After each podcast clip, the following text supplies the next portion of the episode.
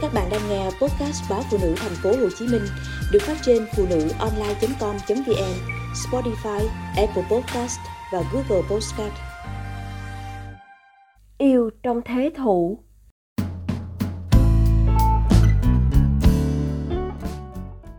Đàn bà vốn dĩ đơn giản lắm. Khi yêu là yêu hết lòng. Nhưng phải vừa yêu vừa thủ như Thủy. Có lẽ vì đã quá đau thương, mất mát. Thủy có cuộc hôn nhân xét đánh với anh chàng làm công cho mình. 36 tuổi, tượng ế, thì Thủy gặp người đàn ông hơn mình 2 tuổi, từ miền Bắc vào Nam tìm việc. Anh siêng năng, chăm chỉ, không ngại khó khăn. Người ta giới thiệu anh tới vựa gỗ của Thủy làm việc. Ngày 8 tiếng, lương ăn tháng. Nhưng anh chỉ làm khi hết việc, chứ không hết giờ. Có những chiều gần giờ nghỉ mà gỗ về cả xe, mấy khối anh vẫn cố gắng xuống hết xe, chứ không để qua đêm. Một mình làm không xuể, anh gọi thêm anh em đến phụ. Mấy lần như vậy, cô chủ cảm động quá, nên 10 giờ đêm vẫn lụi cùi đi nấu nồi bánh canh cho anh em bốc vác.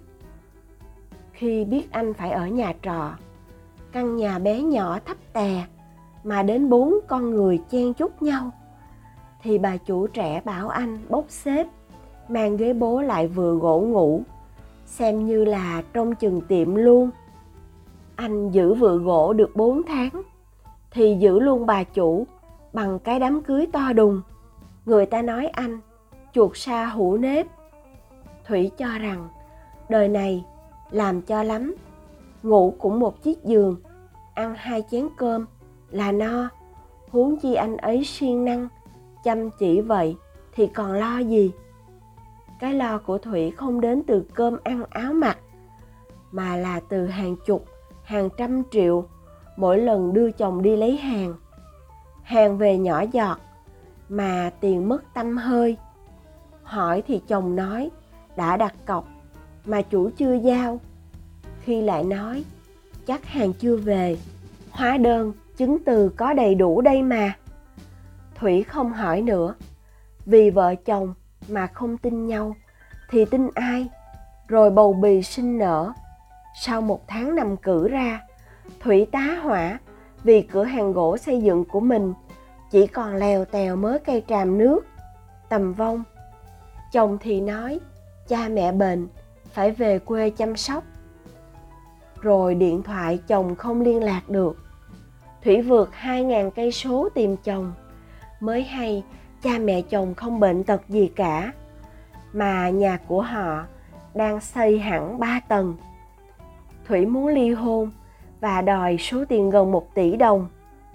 Chồng làm thinh mẹ chồng nói có giỏi thì đập tường đem đi tiền đã đổ vào đó cả tay nách đứa con thơ thủy làm lại từ đầu bằng cách thế chấp sổ đỏ để vực dậy vừa gỗ nhặt nhạnh lại từng mảnh vỡ của con tim để vượt qua sóng gió. Năm năm sau, ở tuổi 43, một người đàn ông vốn là hàng xóm kém Thủy 4 tuổi muốn cùng nhau nương tựa đến cuối đời. Anh hết lòng thương yêu mẹ con Thủy, hết đi coi cây đem về cho vượt gỗ của vợ, thì đi làm lái, mua bán cây mì, củ mì, hàng tháng đem về cho vợ năm bảy chục triệu là chuyện thường.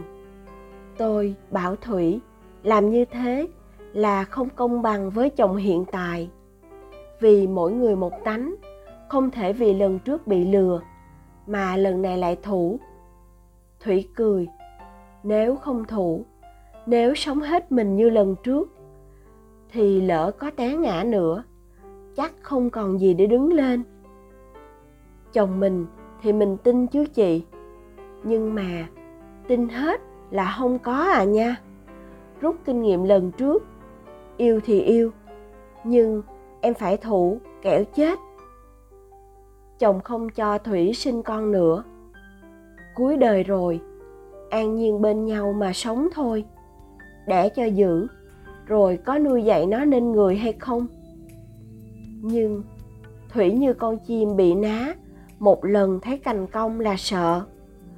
Không dám đưa nhiều tiền cho chồng đi nhập hàng. Mối quan hệ với gia đình chồng thì luôn kháng khích. Để coi họ có bất chợt mà xây nhà không? Đàn bà vốn dĩ đơn giản lắm. Khi yêu là yêu hết lòng, nhưng phải vừa yêu vừa thủ như thủy. Có lẽ vì đã quá đau thương, mất mát.